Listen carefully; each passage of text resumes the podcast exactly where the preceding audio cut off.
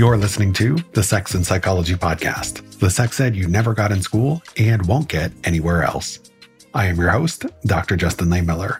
I am a social psychologist and research fellow at the Kinsey Institute and author of the book Tell Me What You Want The Science of Sexual Desire and How It Can Help You Improve Your Sex Life. I record more than 100 episodes of this show per year, which is kind of a lot. Putting out two new episodes per week means I'm constantly thinking about what's next. When's the next recording date? Who's my next guest? What are the topics we're going to cover? And while all of that is obviously important for keeping the show running, it's also important to step back sometimes and look at everything you've done. And as I look back on all of the amazing guests and conversations we've had on the show, I've begun to curate a list of the essential lessons.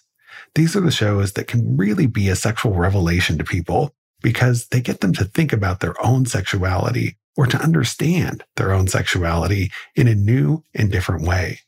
So while we're obviously going to keep putting out fresh content for you, we're also going to go back every now and then and check out one of those essential listens.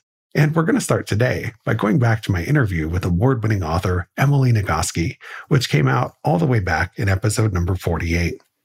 Emily wrote the New York Times best-selling books Come As You Are and the Come As You Are workbook. She is also co-author of Burnout: The Secret to Unlocking the Stress Cycle in our original conversation, Emily and I did a long segment on the theme of sex on the brain, with the goal being to help people understand the brain mechanisms that underlie sexual response in a way that can help them to better understand their sexuality and why it might be different from that of their partner. So today, we're going to revisit sex on the brain. And if you like what you hear, go back to episode 48 for the full conversation, where we also get into some of Emily's favorite sex and relationship tips for experiencing more pleasure, rekindling the spark, reducing stress, and improving body image. So let's talk sex on the brain. We're going to get into it right after the break. If you're a fan of this show, then I know you're hungry for sexuality knowledge. But if you're also looking to find a community of like minded, sex positive professionals, check out the Sexual Health Alliance. SHA connects you with world class experts and an active group of passionate, fun, and welcoming students. SHA is at the forefront of sexuality education and hosts monthly live events, both online and in person, with students from all over the world and from all types of backgrounds. They come together to learn, travel, connect, and sometimes form friendships. So, podcast fans, continue advancing your sexuality knowledge, have fun, and meet fantastic people in the process at Sexual Health Alliance. You can find their upcoming events and online certification programs at sexualhealthalliance.com.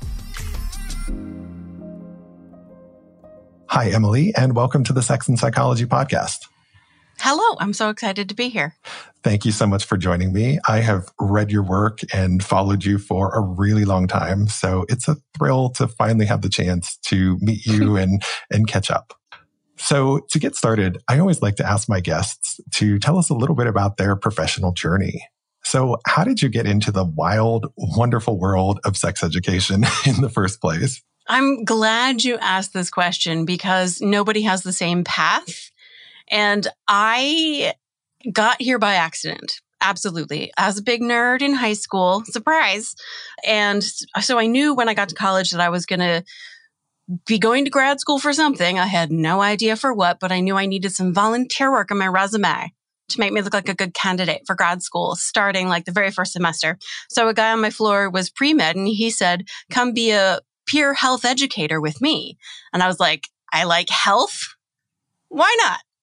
So I did. I got trained to be a peer health educator, but my favorite part was the sex education. You know, we got trained to do stress and nutrition and physical activity and all that kind of stuff, sleep.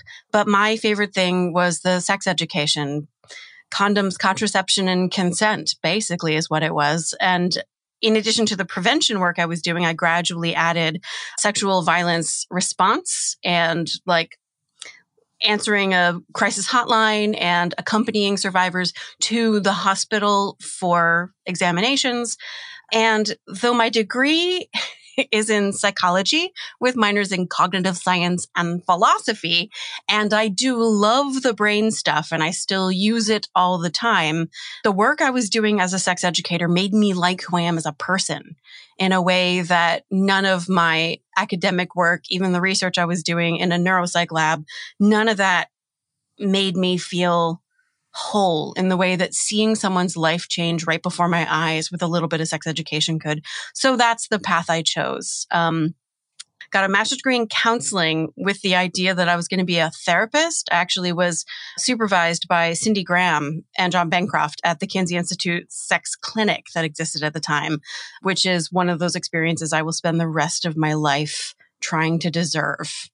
Like it was so it was life changing, that experience. But part of the way it changed my life is it taught me that I am not a therapist by temperament.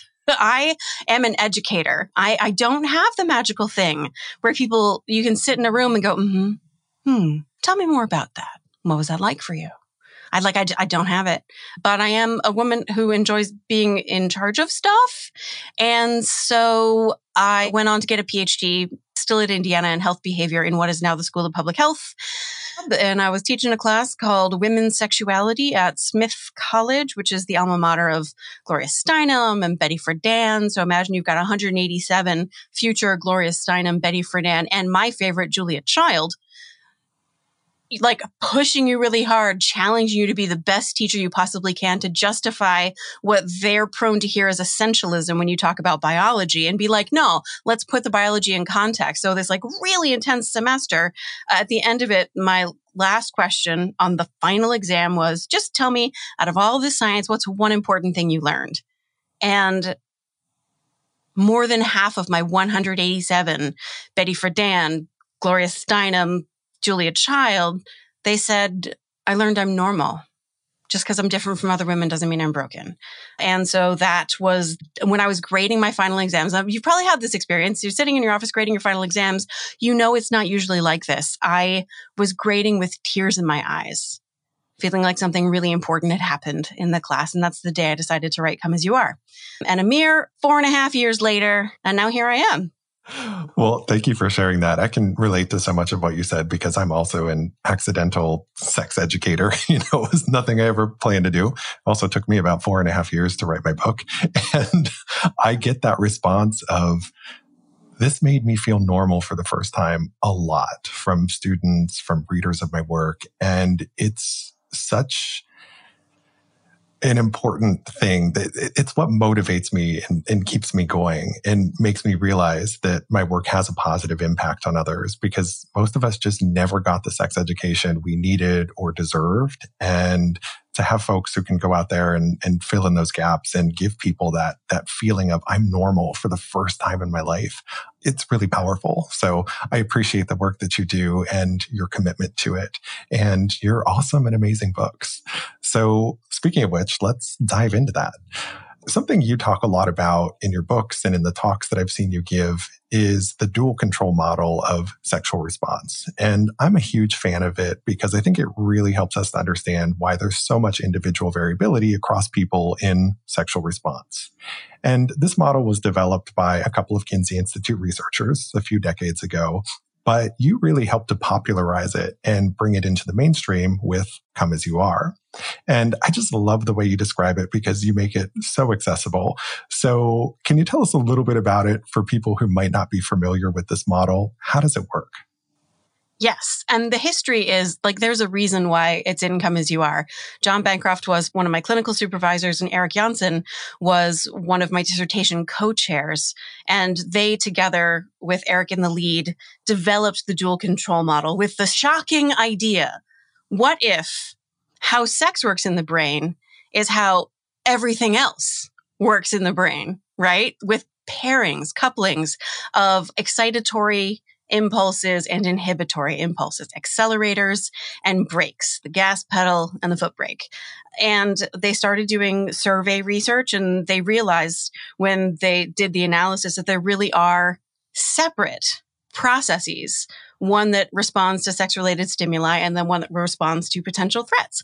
And it's the idea of the brake that I find really transforms people's understanding. So I remember the day I learned about it and like my brain exploded and I haven't been able to find it ever since. Like everything has been different since that day in 1999 is how long I have been teaching this stuff. It's that important to me. basically it's called the dual control model. So there's two parts, you can tell by the name. And the first part is the accelerator or the gas pedal, which notice it's running all the time, noticing anything sex related in the environment, everything that you see, hear, smell, touch, taste, or crucially, think, believe, or imagine that your brain codes as, okay, so that's a sex related stimulus. And then it sends the turn on signal that many of us are familiar with. And it's functioning all the time, including right now. Here we are talking about sex. You might be thinking of like, what counts as a sex related smell? Hmm. And the fact that you're having that thought counts as just a little bit of turn on signals. There's a little bit of turn on happening right now. And at the same time, fortunately, in parallel, your brake is noticing all the good reasons not to be turned on right now. Everything that you see, hear, smell, touch, taste, think, believe, or imagine that your brain codes as a potential threat and it sends the turn off signal. So your level of arousal at any given moment is the balance of how much the ons are turned on and how much the offs are turned off. And what's so powerful, in addition to recognizing that people vary in the sensitivity of their brakes and accelerator mechanisms, and also in what those mechanisms respond to in the world. But also when people are struggling, even though most of the like mainstream sex advice is very focused on like add stimulation to the accelerator, it turns out when people are struggling, it's rarely because there's not enough stimulation to the accelerator. It's because there's too much stimulation to the brake. And it is so powerful for people to know that like they're normal and healthy, but there's a lot happening in their life, like stress, depression, anxiety, overwhelm, exhaustion, repressed rage. We've all got it. Body image stuff, trauma stuff, relationship, strife. You're just literally, you're worried about the last dish in the sink. That stuff is hitting the brakes. And if you can get rid of that stuff, your brake will be freed up and then your accelerator can do what it's already doing. And I think that's beautifully described. And I think explains why this is so important for understanding how, if you want to improve your sex life, what you need to do. You know, it's usually not just changing right. one little thing, you know. I wish it were as simple as like lingerie and candles and role play and porn. Like that would be so much simpler for people. But it turns out it's, you know, improve your relationship with your own body, enhance the erotic trust in your relationship, heal your trauma and the sex negative messages that you were raised with. It's a lot. And, you know, as you're talking about all of this, it's got me thinking about this whole pandemic situation that we've been living in and how that's affected people's sex lives and relationships. And I've conducted a lot of research on this. And one of the things that really struck me is that people were all over the map in terms of what happened in the bedroom during this really challenging time. You know, some people said they didn't experience any changes. Other people totally lost desire and sexual behavior practically disappeared. And yet others experienced increases in desire and became more sexually active than ever. And so it's got me thinking about, you know, how the dual control model can potentially help to explain why this situation and why stress has these divergent effects on people's sex lives. You know, I have to imagine that the people who experience the most negative impact were the ones who were probably really high on inhibition. You know, that brake was just locked. And for the people who didn't experience much change or maybe where their sexual activity levels actually increased, I have to suspect they're probably higher on excitation and low in inhibition. And so for these people, if they have more time on their hands, that might create more sexual opportunities. So, what do you think about that? Yeah, I think that variability in the sensitivity of the brakes and accelerator mechanisms and also variability in life history, which changes how your brain responds to different stimuli. We know that people who had an existing history of trauma, abuse, or neglect, a high adverse childhood experiences score, for example, were more adversely impacted by the pandemic because their brain was already ready to recognize the danger of the situation. And so, like, the brakes get slammed on and their anxiety level is higher, and the trauma impact of the pandemic is higher for those folks. So, part of it is just the inherent sensitivity of the mechanism. Part of it is how your life history has changed it. And also part of it is the circumstances that you're currently in, because people were impacted really differently by the pandemic. For me, being mostly at home with my husband, who is my favorite person on earth. Like I was locked in the house with my best friend and my dogs. Like, oh no, how terrible. I, I was stressed out because as a person with a public health background, I was constantly like looking at the numbers and doing epidemiology stuff in my head. And like I was stressed out because of that. But my life, no one that I love died. Only a handful of people that I know got sick. Only one person that I know was hospitalized. I didn't lose my job, and neither did my husband because we are both self employed.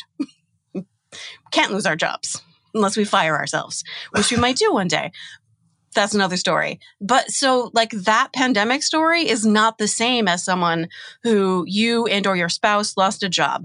You and or your spouse are not able to let the kids go to daycare or school and had to be parenting all the time. Plus, there was all the social unrest that happened during the pandemic. There was like violence by cops against Black people in America and mass waves of protests. Let's not forget that.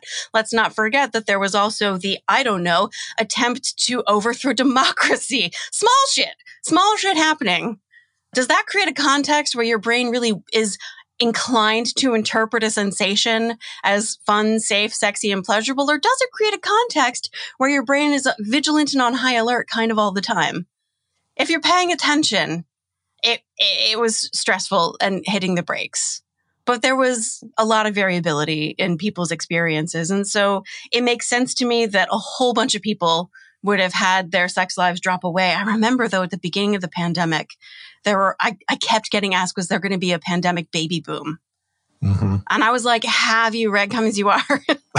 Do you know about the dual control model? Because like it's context and it's the brakes. And no, people are not going to be, feel more interested in having sex with a person whom they cannot escape. Yep so true. I, yeah, I got that question a million times as well. And, you know, if they would have just come to us first, you know, we could have saved a lot of inaccurate headlines from yeah. going out there.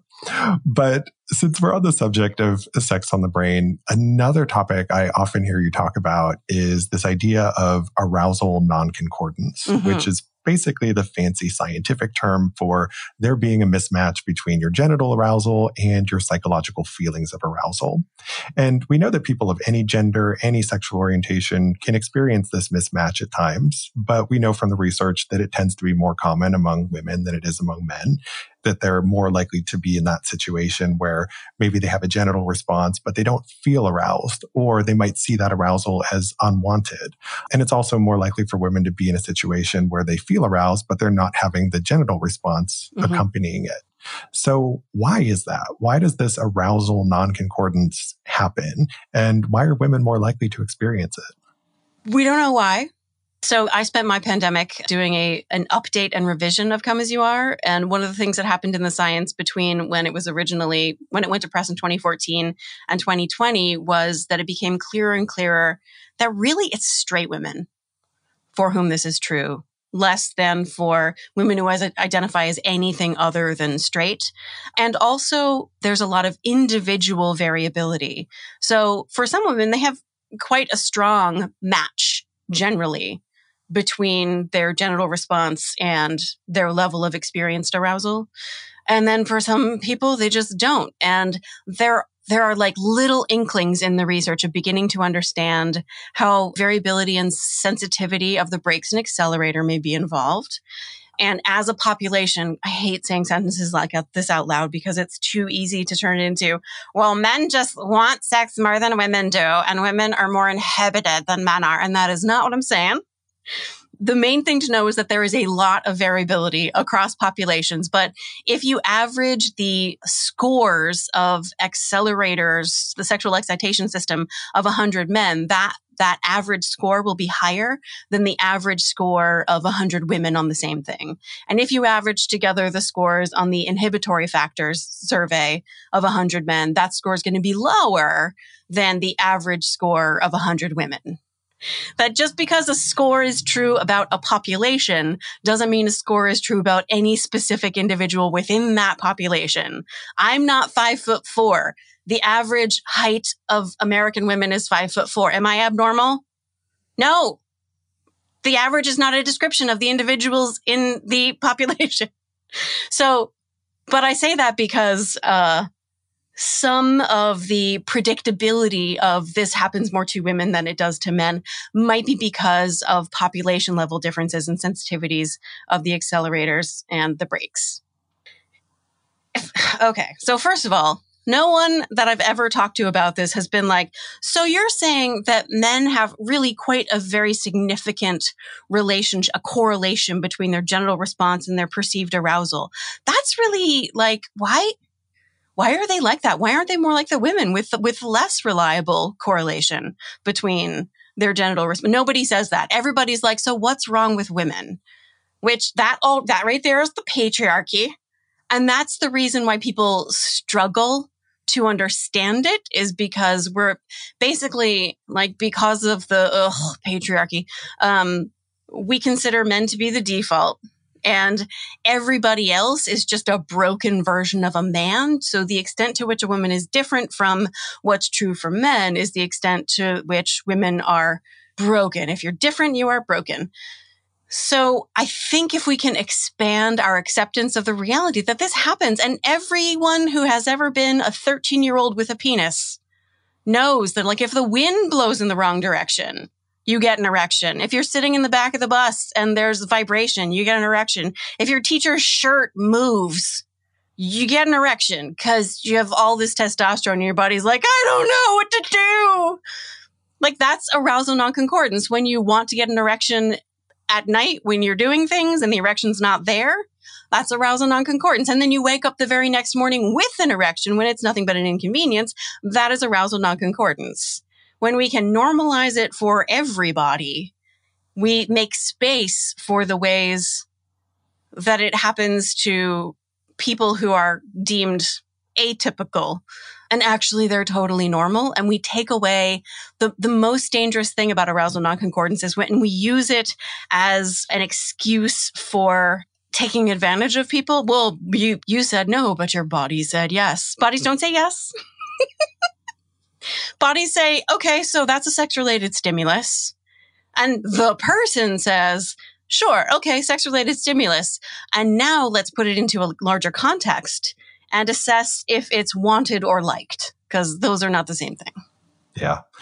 I, I, think that's all very well explained and put. And the way that you frame it, I think is really important for shifting the, the narrative in the conversation. We all experience arousal non-concordance at different points. And, you know, what, what's happening genitally isn't always a reflection of how you're feeling psychologically in that moment. And we know that, you know, for example, when we sleep at night, whether you have a penis or a clitoris, you experience four to five erections per night as you cycle in and out of REM sleep, right? And so, you know, that's also another arousal non-concordant situation, right? There are studies of nocturnal tumescence in, in people with clitorises? Yes, the same exact thing happens.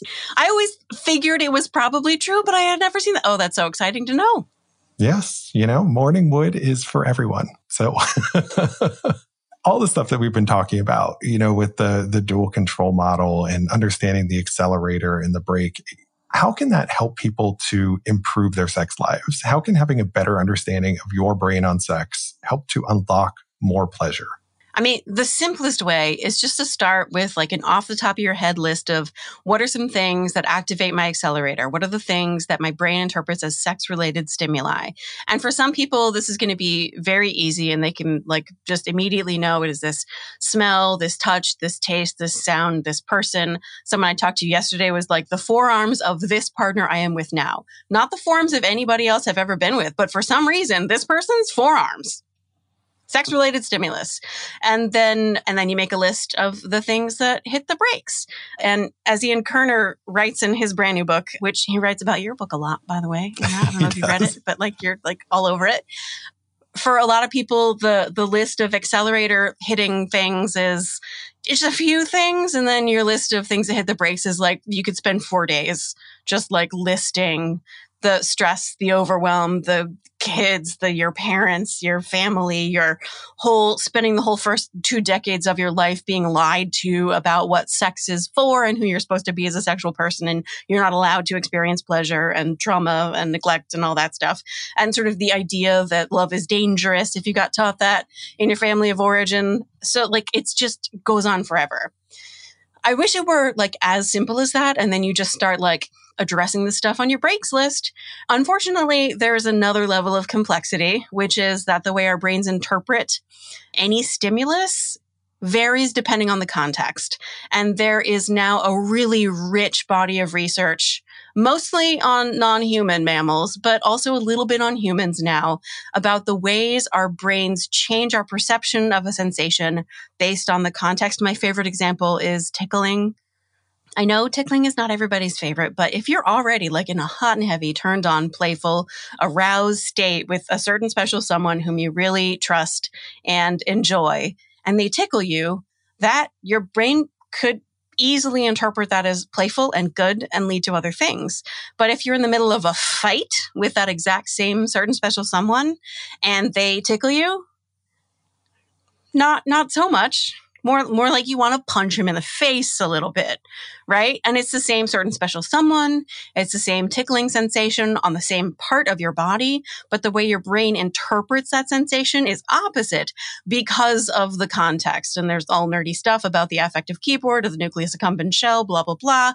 But the main thing is to know that it's normal that if your partner touches you in that special way in that special spot today and you're in a great state of mind and so your knees melt they might touch you in the same way in the same spot tomorrow when you're feeling like stressed and overwhelmed.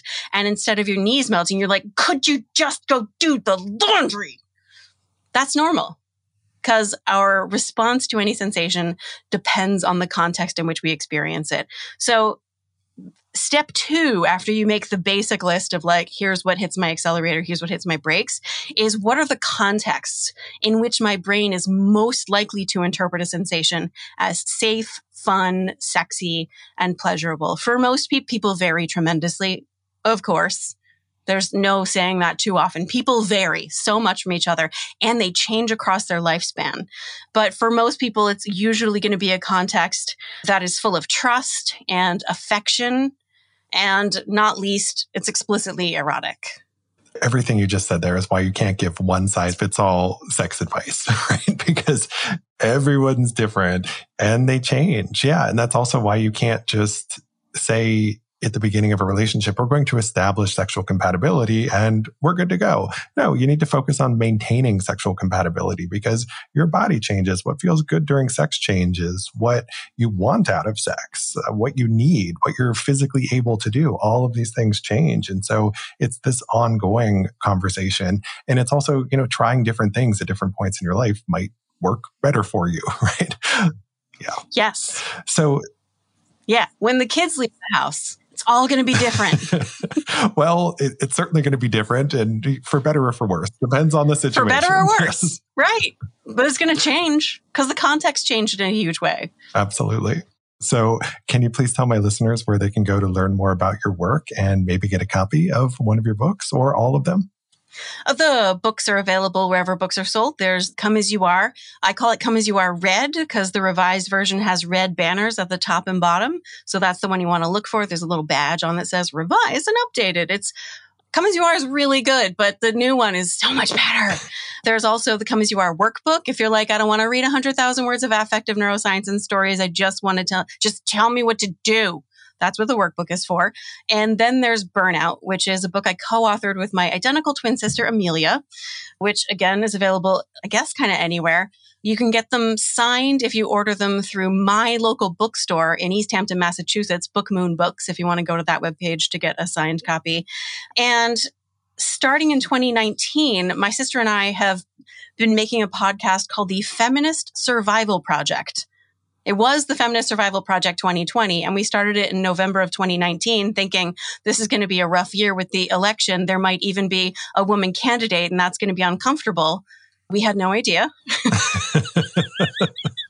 and we have continued it because it has continued to be uh, important for listeners, but also it's really helpful for us to make something that we feel like is making it easier for people who share our vision of the world to get through the vicissitudes of, you know, life.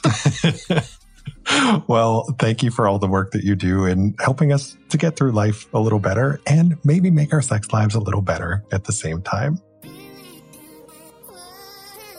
Keep up with new episodes of this podcast, visit my website, Sex and Psychology, at sexandpsychology.com, or subscribe on your favorite platform, where I hope you'll take a moment to rate and review the show. You can also follow me on the socials for daily sex research updates. I'm on Twitter at Justin Lehmiller and Instagram at Justin J. Lehmiller. Also, be sure to check out my book, Tell Me What You Want. Thanks again for listening. Until next time.